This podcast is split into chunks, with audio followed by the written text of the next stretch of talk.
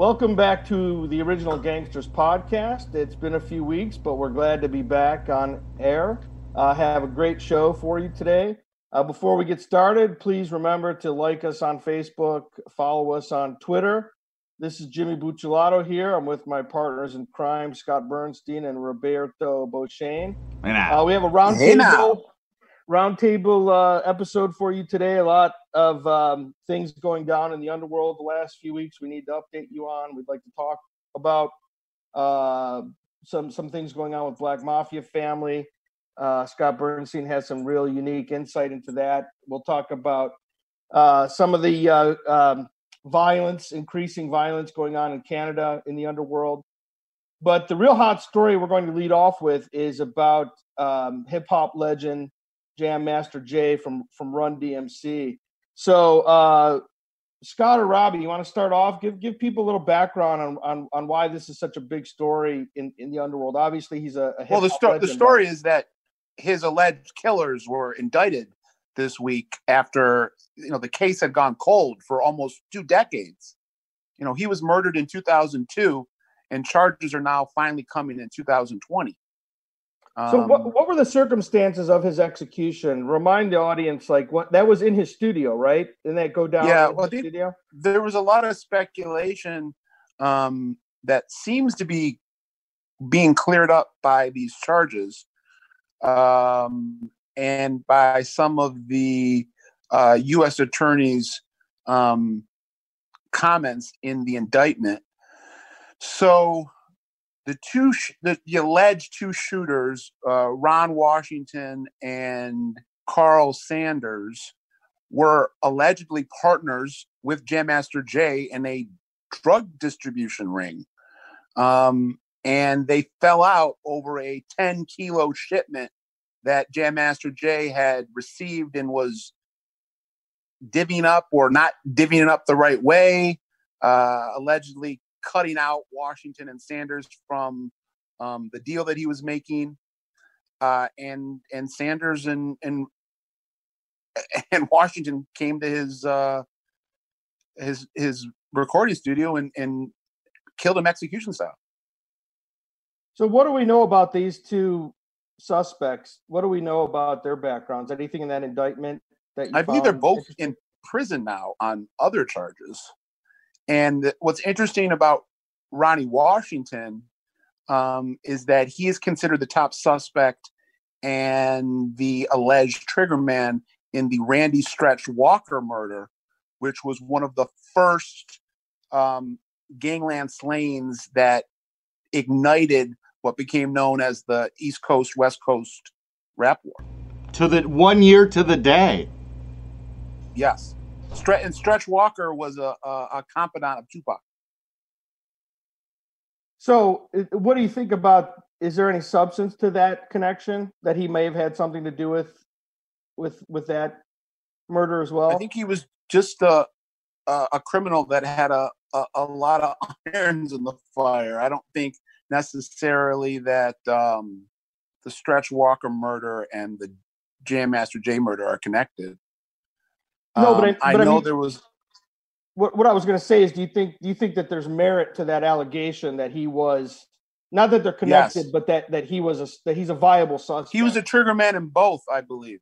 Okay, yeah, that's what I'm getting at. Okay, yeah. and there was initial speculation when the when the murder first happened that it was tied to Kenny Supreme McGriff and the Murder Inc. crew, the the, the music label with Irv Gotti and that it had to do with Jam Master Jay's affiliation with 50 Cent, um, who was at one time a, a lieutenant under Kenny Supreme McGriff and then had a, a, a falling out with him. His him and his mom both had a falling out with with Supreme McGriff, and um, you know, hip hop mythology um, tells you that uh, you know 50 Cent was shot nine times, survived uh, being shot nine times, and you know that that attempted hit uh, is alleged to have come from Supreme.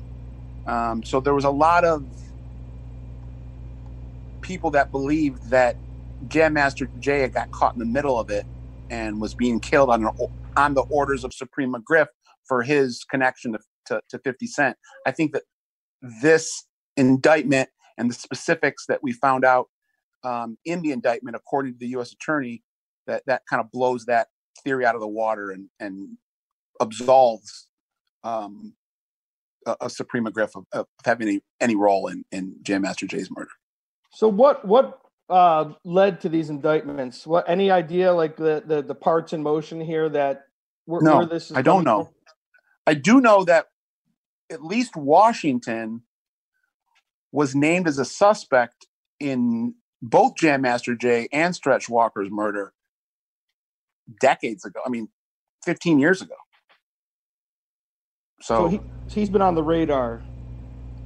Now, Yeah. I mean, you guys remember though, you I'll know that you what. Stretch Stretch was uh, a member of Thug Life, the the rap group, and before that had uh, uh, he had featured on some of Tupac's songs Yeah. Um, on his second album. And Tupac, just so people know, Thug Life was was Tupac's side project. Right, but but it's but it's also kind of weird though when I, I went back and looked at some of the you know when you look at the Thug Life CD and you open that and you look at pictures, it's always kind of weird of who was in and who was out, and I don't know. It just seemed to me like that like sometimes there were five guys, sometimes there was more than five. I don't know. It was like it wasn't like a set standard thing, but Wasn't there also an, another one or two offshoots of Tupac's brand that also included members of Thug Life and other groups? Like, wasn't one of them called like I want to say the Young Guns, but I don't think that's right. the There was another. Outlawz, There was another Outlawz, group. Out, maybe it was the Outlawz. yeah. Well, the outlaws. Daz that's No, the Outlawz was uh, some of the Thug Life guys were in the Outlawz. Like, Only yeah, one though, right? Crossover. yeah, only I thought it was more. No, because Big Syke was in both, and there was one of the other guys, like maybe his stepbrother or something like Mo that. Mopreme. I think so. Yeah, I think he was. Wasn't he Komani? The all the Well, yeah, they had different names, so it was weird. What about Hussein Fatal? Oh yeah, that might have been that. that Maybe that was Mopreme. That might have been Tupac's brother. I can't. I can't. Yeah. remember. No, Hussein. Uh, uh, or his cousin Fatal was- was Tupac's best friend from growing up. Their parents were both Black Panthers. And Hussein Fatal, who was one of the only, if not the only, eyewitness to Tupac's murder, was then killed a month later in New Jersey. That's right. And um, you know, speaking of stretch, one of my favorite Tupac songs of all time. It's a deep track, but I, I think it's in my top five Tupac songs. Is a song he did with Stretch on the Above the Rim soundtrack, Pain. That's You know, right. that's Yeah. that, that's only available on the cassette. That's right. That, that wasn't on the vinyl or the CD. I mean, And then think about that. YouTube, but- He so the, you know they, they were they were friends. They hung together, but then this thing happens on that November night in '94. That Quad City shoot, Quad, uh, Quad where, Studio shoot. right, where Stretch is with him, and I, and I think the only guy other guy with them was was Tupac's uh, sister's boyfriend, right? Mhm. Zane, I think they called him. Yeah. And you know, here's the thing: the, the crazy thing was that the the whole the whole New York music scene was in this recording studio. All three floors. Right. The recording studio has three studios, three floors, and no one gets touched when they go in. People far more uh, uh, rich than than Tupac, you know, they anyone in that studio, there, there were studio heads in there that could buy and sell Tupac all day, but he he's the one that gets attacked on that on that ground floor. Shout out Haitian Jack. Right, and not and not and and, and stretch stretch just lays back and lets it happen. I think he knew. well, he and Tupac had a falling out, right? I mean, Tupac always suspected Stretch. Well, after the fact, right? But he at that night he couldn't understand why Stretch, who was like six eight, wasn't, you know, having his back. Yeah. And I'll tell you what's. Yeah, go ahead. Go ahead, Sergeant. No, I was just going to say Stretch was a, a street guy too, right? Yeah. Yeah, and, if, and, if, and if you guys read, did you read that? Um, did you ever see it was on a written letter of uh, when Tupac was doing the liner notes for Makaveli? Have you ever seen that? No. Yeah. Posthumously they, they they you know they really edited it and got it out there but if you read the letter and look it up google it it starts with i dedicate this record to that snitch Jacques Agnant Yeah.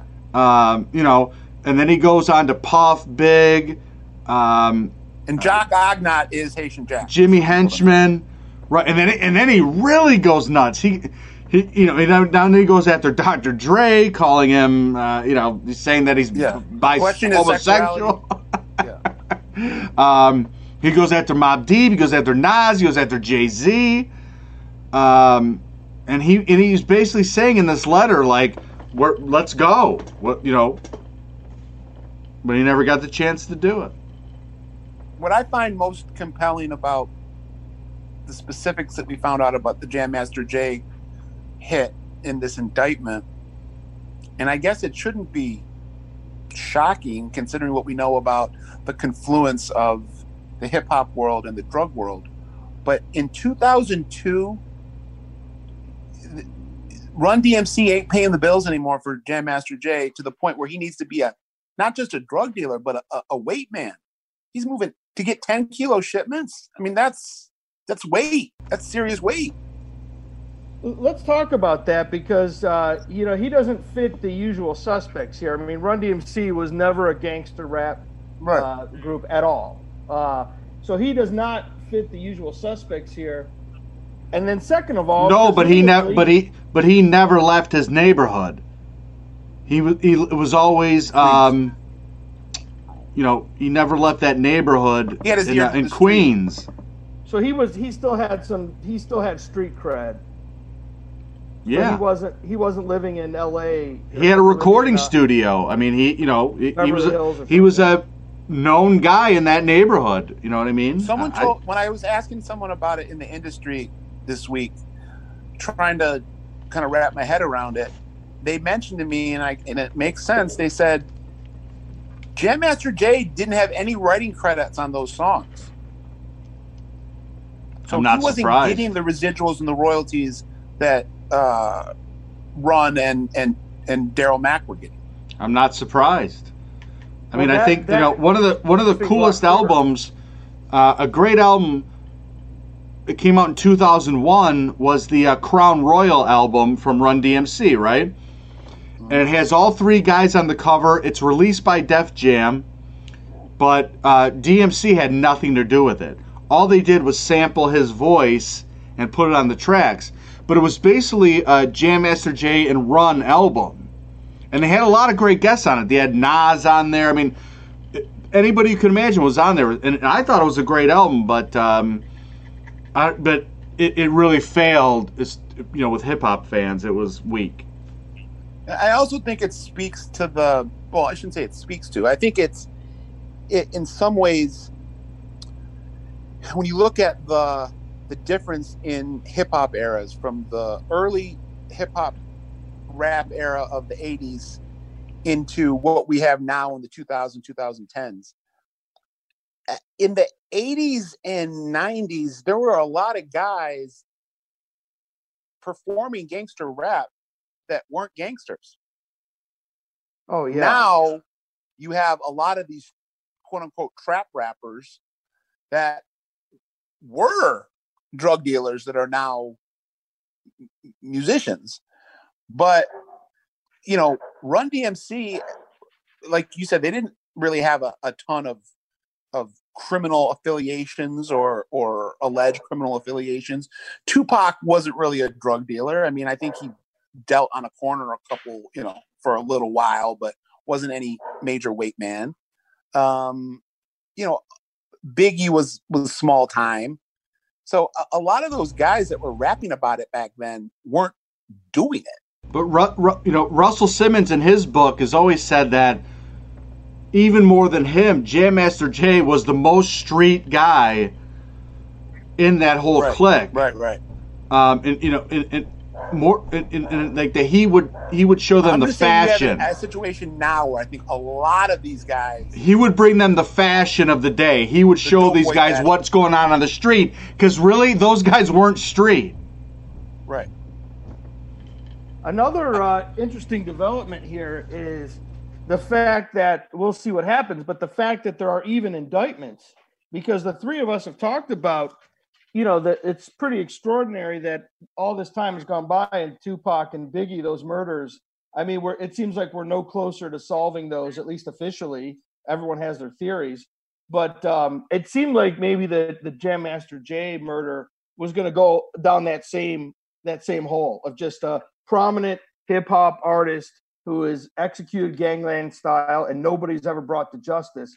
So this is a pretty huge development, I think. Uh, these these indictments. It should be interesting to track. Right, right.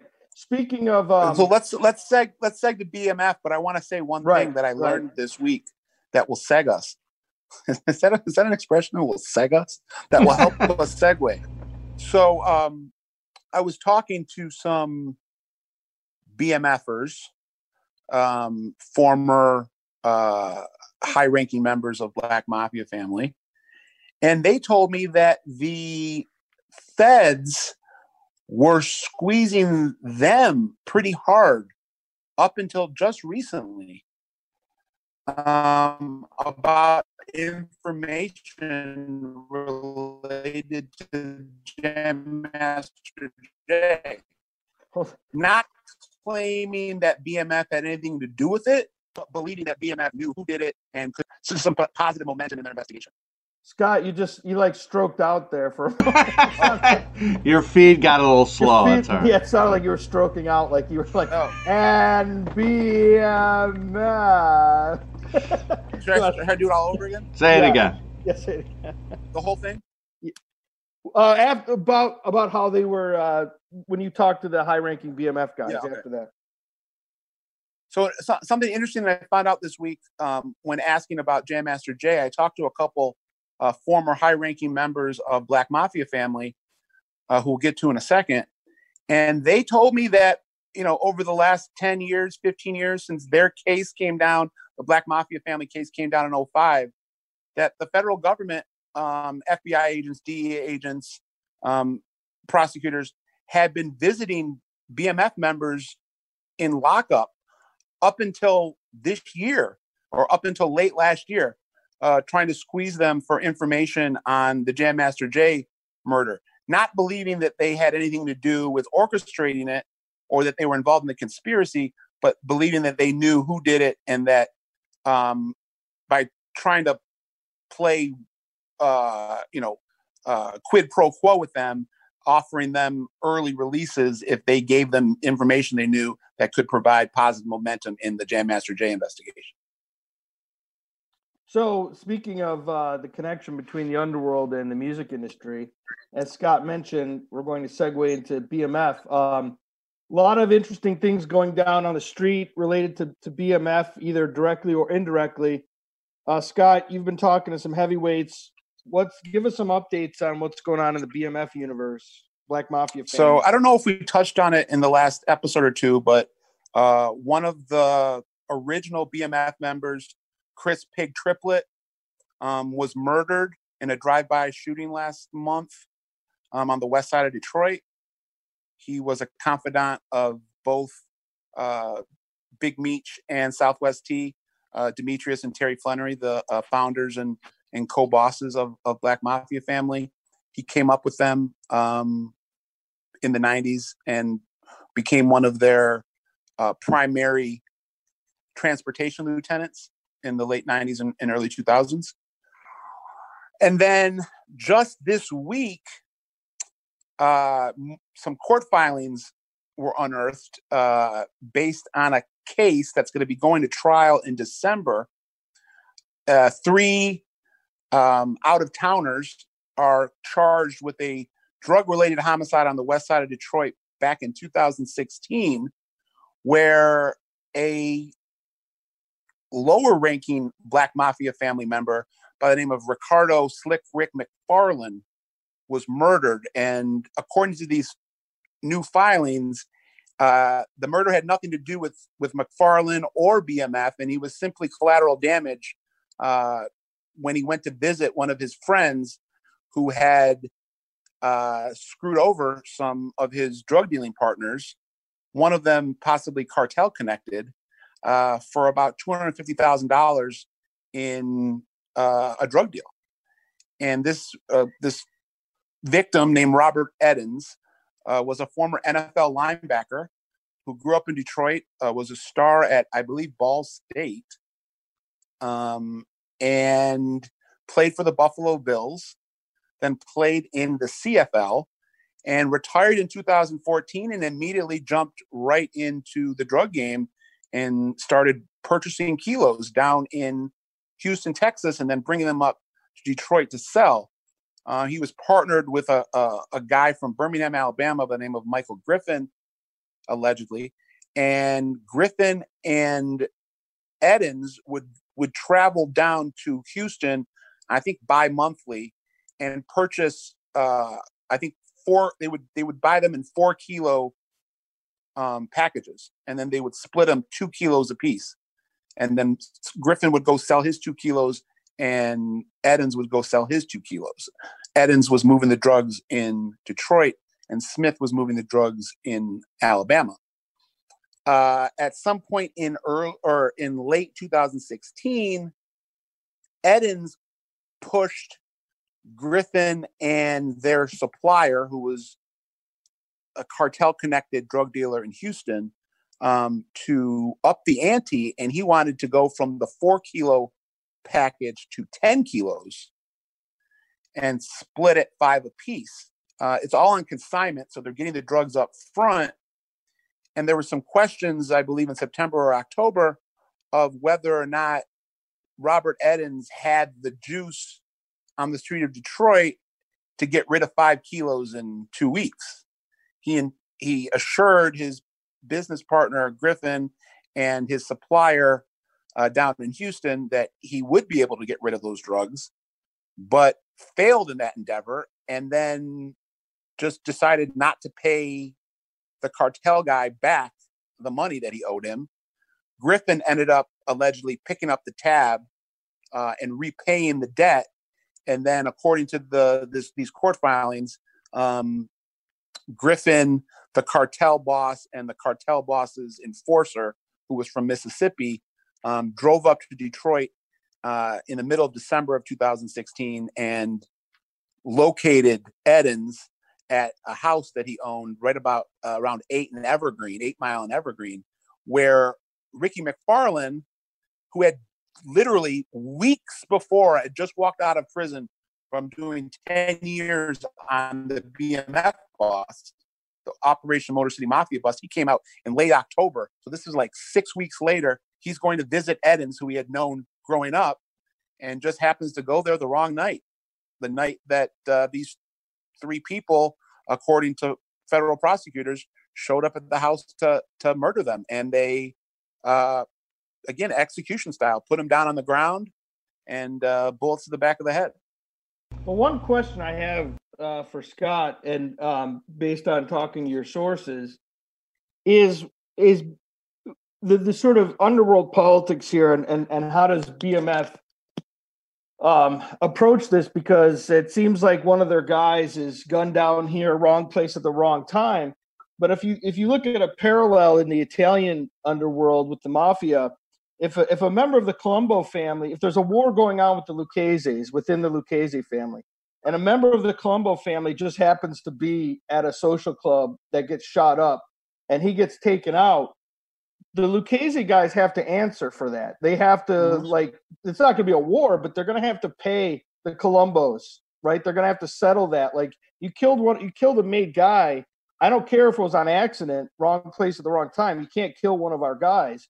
So I don't know if there's a parallel here in the, in the uh, uh, black underworld. Like, I mean, BMF can't be too happy about one of their. I think it's a very, you know? very good question, and I think we should also give a little more background on Ricky McFarland.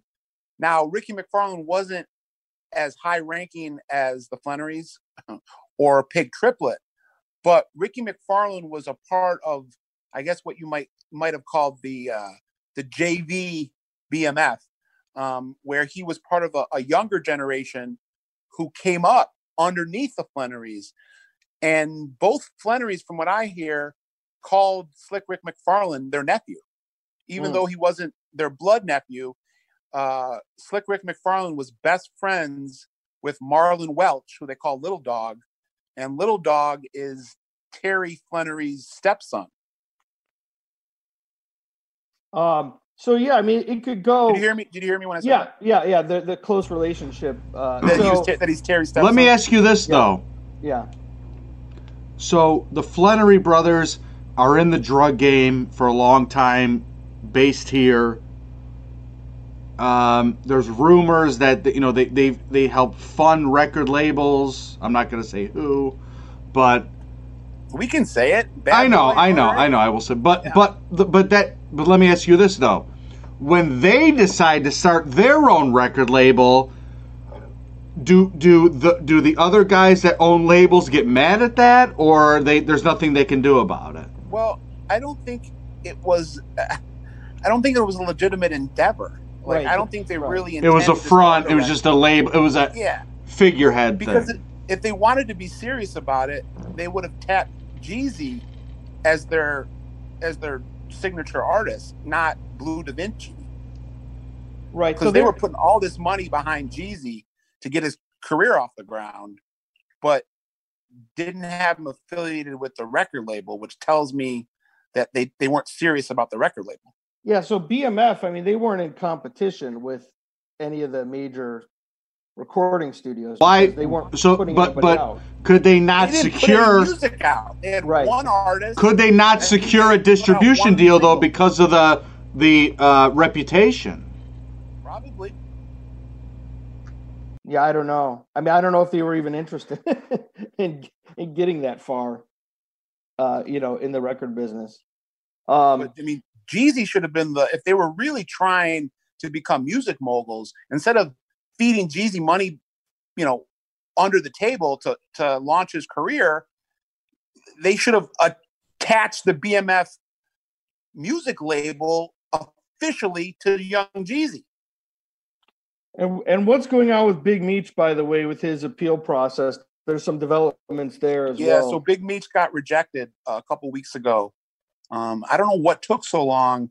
It was like three months in front of the judge, and he came back and um, said that he didn't meet the requirements for a compassionate release, and then cited something like 130 days that had been brought back onto Meech's sentence for for bad behavior. Because you for in the, in, in the feds, you get days every month that you do a good time, you get like a day. He got like 130 days put back on his sentence because of uh, being caught with contraband, marijuana, a cell phone. Um, there was one allegation that he had a he had been caught with a um, with a shank. I know that Meech vehemently denies that, says he was never caught with a shank, but that was um, cited in in uh, U.S. District Court uh, Judge David Lawson's um, opinion on So why. he let's say this: who him. who are the top four or five black entrepreneurs that are running the the the, the music industry now? Drake and Kanye. Okay, Um, is Sean Puffy DJ Combs Co- still DJ there? Khaled, French Montana. Okay. So do these guys know who Big Meech is? Do they give a shit? are you, wait, Um, Roberto, are you are you joking, Roberto? Yes. I think you're you're being sarcastic. Right? Well, I am, but I mean, what what like? just listen to their music, dude. They, I, I got a, um, I got a uh, part of the. Uh, I don't listen to their music. okay, well, part, part of the court filing references that Big Meech's name has been shouted out in the last three years on 190 top 50 singles. Wow. In the in the rap. In the rap wow. So yes, they know him. They revere him. Um, you know, Rick Ross has a whole song called BMF where he shouts out Big Meech in the uh, in the chorus. Um, Drake frequently references Big Meech in his raps. Um, yes, that I don't think it's a question now of whether or not they're known. They are bona fide hip hop icons, um, almost deities, especially with Big Meech. I mean, he's like a, a Christ like figure in, in the world of hip hop, and that's not being hyperbolic. Um, and the thing and, is that they're, you know, they're still alive and well. I mean, even though incarcerated, but you know, some are out, some are in. But it kind of reminds you of the guys that were in paid in full, right? I mean, yeah. Most of them are out. There's only probably a half dozen that are still in from a bus that nailed like 150 people. Um, and Terry Flenory walked out uh, in May on a compassionate release, uh, 10 years early, uh, under the same type of motion that Meech was hoping to uh, get to get his sentence uh, shaved down by 10 years. But playing on what you just said, Big Meech is shouted out on every every rapper's songs, not Southwest T. That's why Southwest T walked out because he's not getting shouted out on every rapper songs. But if you put on the radio, you put on, uh, you know, the hip hop channels on, on Sirius. Um, I mean, I'm telling you, every other song, there's a Big Meech or a BMF reference. So I, I always remember that like the two biggest stories I remember is that there was a time where 50 Cent was at a party and Big Meech came there, and there was some sort of problem with that. With it was with um. Well, 50's uh, aligned. 50's you know aligned with Murder Inc. There was a problem with Murder Inc. Right or something.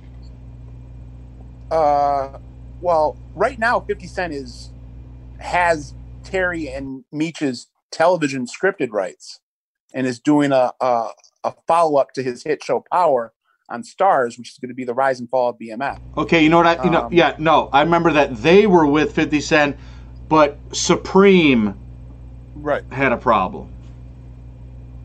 Yeah, this must have been uh, early 2000s before Preem got uh, picked up. Right. Uh, and, and locked There was a Ja Rule party or something. Yeah. Well, 50's definitely been trying to co opt uh, and leverage the BFM brand for his own uh, sake when it comes to the beefs that he's been in, specifically with Murder Inc. and Ja Rule. Um, you know, there are allegations just like with Puffy that Irv Gotti, some of the, the startup money, some of the seed money for Murder Inc. Uh, was provided by Terry and Meech and, and the BMF people. Now, how about this though? That Sean Puffy Combs, his street advisor, his confidant, Anthony Wolf Jones. Right, was killed by Meech.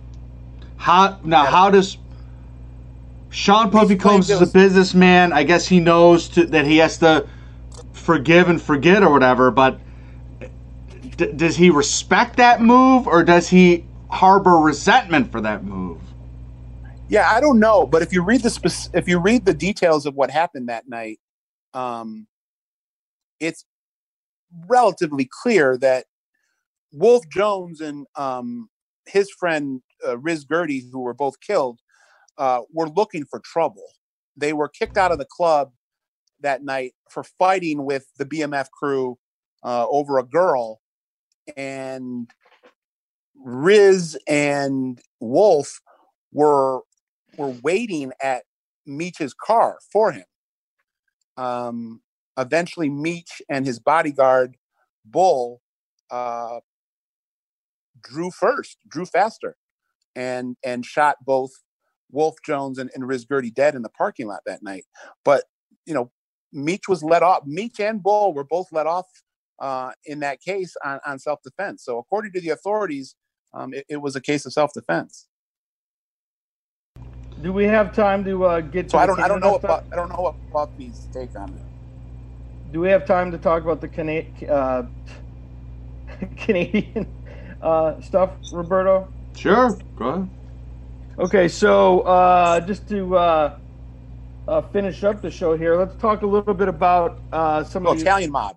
Yeah, uh, switch over to uh, Italian Mafia. I think the last, I, I think we did an episode a few weeks ago where we talked about some of the violence going on in Hamilton, but uh, since then there have been further developments, other other violence, and Scott has been reporting on it on, on Gangster Report. Uh, what's what's the latest word on the street in uh, Well, right- Well, right after um, Fat Pat Musitano was gunned down, the the mob boss of Hamilton, one of his business partners were gun was gunned down a, a week or two later. Um, and then last week, the violence moved back to Montreal, where it all started, and a alleged Montreal mob capo by the name of uh, Nick Spagnolo was charged with attempted murder and assault from a bar fight where he stabbed um, another patron.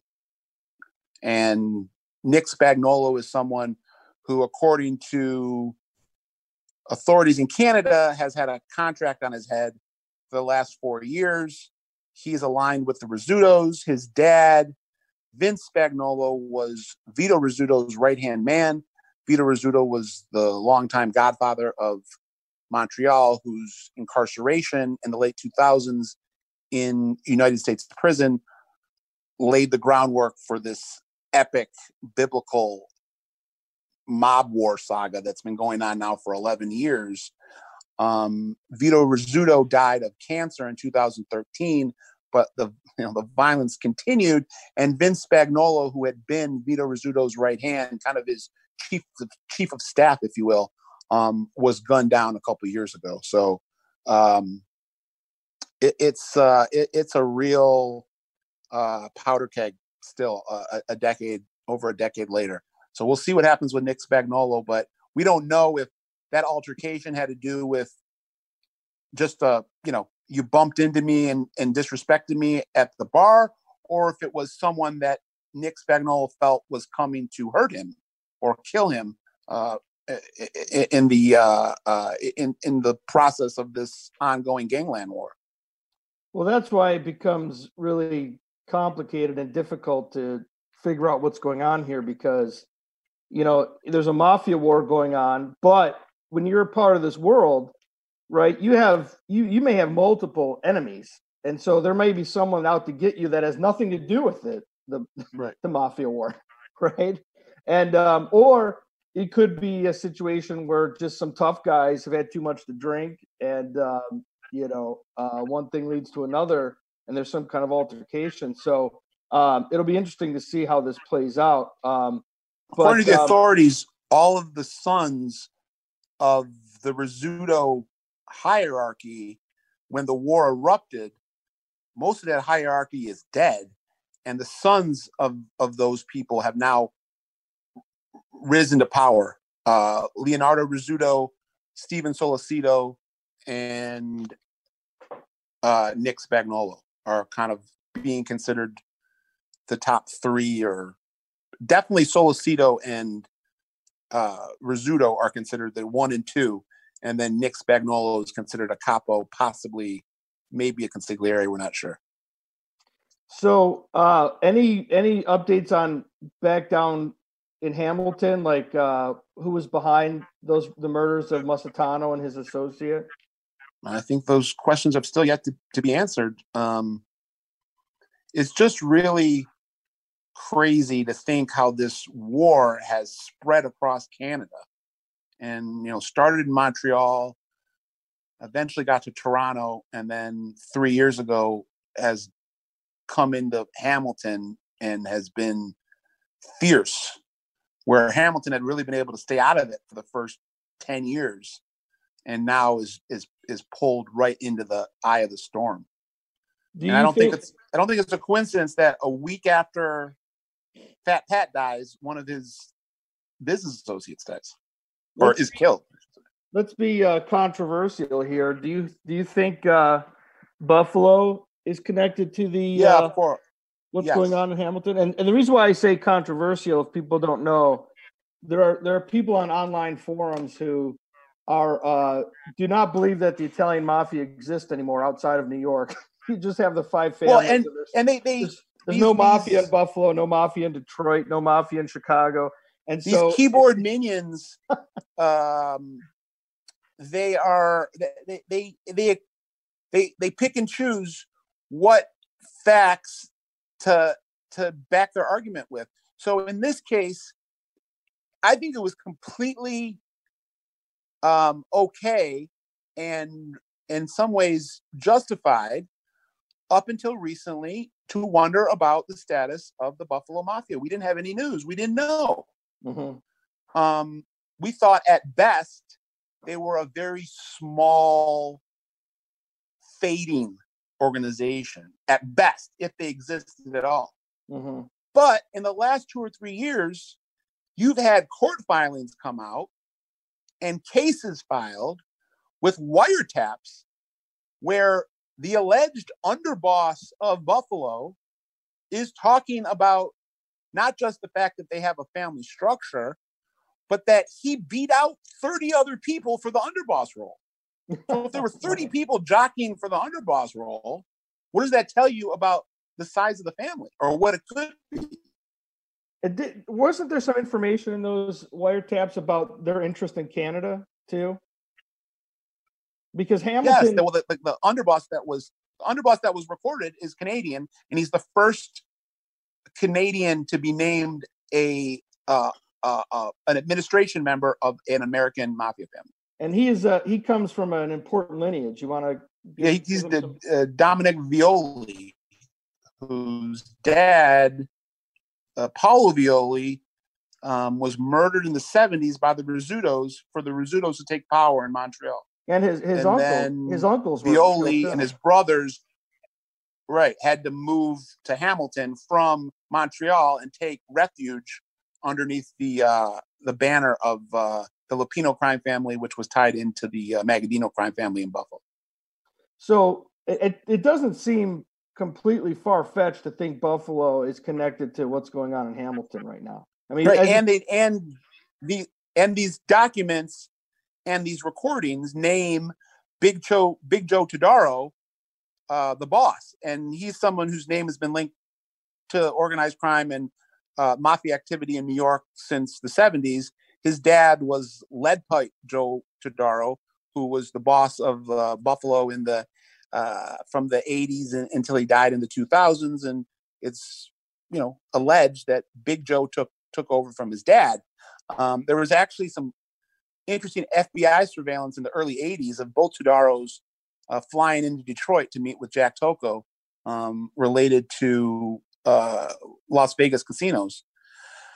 And um, the Todaros were actually mentioned in the Gamcat, in the Gamtax case as unindicted co-conspirators uh, in the 96 Gamtax case. Uh, but, but just like with Jack Tocco, who made a lot of money outside of the mob. The Todaros have a pizza and buffalo wing franchise called La Nova, which is a juggernaut. Um, claims to have invented the buffalo wing. Um, and makes a ton of money through legitimate means through the La Nova pizza chain, which isn't just uh, outlets in Western New York, but has a presence in supermarkets uh, in the frozen food aisle around the around the country, and um, a lot of those keyboard jockeys that wanna espouse the notion that there is no Buffalo Mafia say that you know Joe Todaro, why would he be a mob boss if he you know is a rich restaurateur? yeah, he's a pizza man, pizza and wing man. Right. That's all. Yeah, go ahead, Roberto. You wanted to wrap up here? What do you got for us? Well, yeah, since the, the last time we got together uh, on Netflix, there's been a couple, you know, huge things since we've met. One was the uh, City of Fear, Mhm. and just quickly, I wanted to get your guys' opinion on that. I loved it. I thought, you know, I mean, listen, it, it, the three of us probably didn't get anything new out of that that we didn't already know, but I thought the presentation was great. I thought that um, you know the look of it and and and the um, the the old school footage that you would they got on there, and that was really cool, and that's worth it just on its own. But uh, Roberto, I guys... agree with you 100. percent It wasn't something that a, a, real mob buff or aficionado or researcher would learn anything no. new. It was really kind of a, a, a mafia 101 class for people that didn't know anything about the mob. So that was a little disappointing going into it, but for me at least, but after watching it, I was really impressed by the production value um, and all the footage and transcripts and wires and surveillance photos that they were able to share was just uh, uh, really refreshing. And as little new information as they gave, they provided a lot of documentation that had not ever been seen before when we're talking about the photos or the recordings. Um, so I, thought it was really good. And for anyone that doesn't know a lot about the mafia, I think it, it's a great primer. I, you know, I thought it was really cool if, you know, to, if you want to go back and you want to learn more on that, because I was a guy 15 years ago, I loved that Boss of Bosses book, you know, written by Andy Kurins and, mm-hmm. and you know, the mm-hmm. FBI agents and it kind of brought me back to that and reminded me a lot of that. But the book is so much more rich in content that if you if you like that, you got to get that book because that book is like gold. Yeah, I read that in high school. I remember reading that in high school. And then the other one I want to get your opinion on was uh, Mob Town. I haven't seen that yet. That just debuted on Netflix and uh, that's all about yeah, the Apalachin. Uh, you know, um, David Arquette's in it, but it's all about the meeting in 1957 of the, all the heads of the five families. Is uh is is Rob Davi in that movie? Is that the one that? Yeah, he is. He plays Vito Genovese. So w- we might be able to get him on the show, which would be really fun. And uh, just a shout out to my uh, to to to my nerd collection I just received in the mail the other day Maniac, a, a Blu-ray copy of Maniac Cop Part Two with Rob Zombie. so I love B films. I love B B horror films, and so uh, I saw him on there. It reminded me to see, check out Mob Town and see if we can get him on the uh, on the podcast. I loved it. I thought it was great. I I, I mean, really, I, I thought it was awesome. I mean, uh, I gotta know, watch it. I haven't seen it. I really recommend it. I thought it was great. I mean, even though I knew everything that was going to happen, but um, it, it, played more to the local level. What I thought was cool was what happened in that city at the time. Right, in that you town. Know, that was and pretty the cop cool. that discovered it all. Right. Stumbled and, upon it. And Roberto finally watched The Town, which is I know Scott and I. It's one of oh, The Town is epic. Yeah, he finally watched it. What did you think? You liked it, right, Rob? Oh my God! It was one of the best movies I've ever seen. Oh yeah, my god! Absolutely. Really yeah, taking down it. the Cathedral of Boston, priceless. And then I'll tell you the other thing I love, and everyone's got to watch this because it ties into it. It's on Netflix now.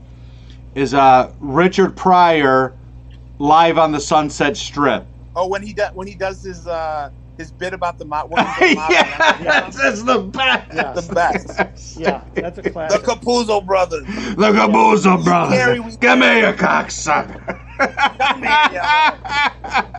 Johnny Salami. Johnny Salami.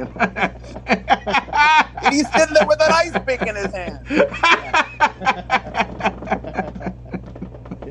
Yeah. The Capuzzo. the Capuzzo brothers. That's a great one. Richie, you're that. funny. You're funny. Stick them up, Richie. Stick them up. that, that, that's awesome. All, All right, right, well, let everybody know where we're going to get this. Uh, you know, we're promoting now. Where's everyone going to download this, and where can they subscribe? And so, like, like us on Facebook, follow us on Twitter, uh, radio.com, uh, iTunes. You know, keep on spreading the word.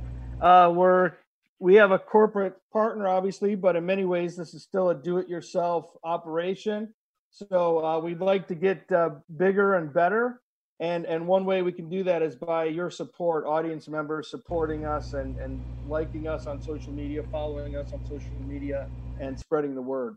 And let's just tease the fact that we could have some major, made we Can you, you Yeah. hear me? Yeah.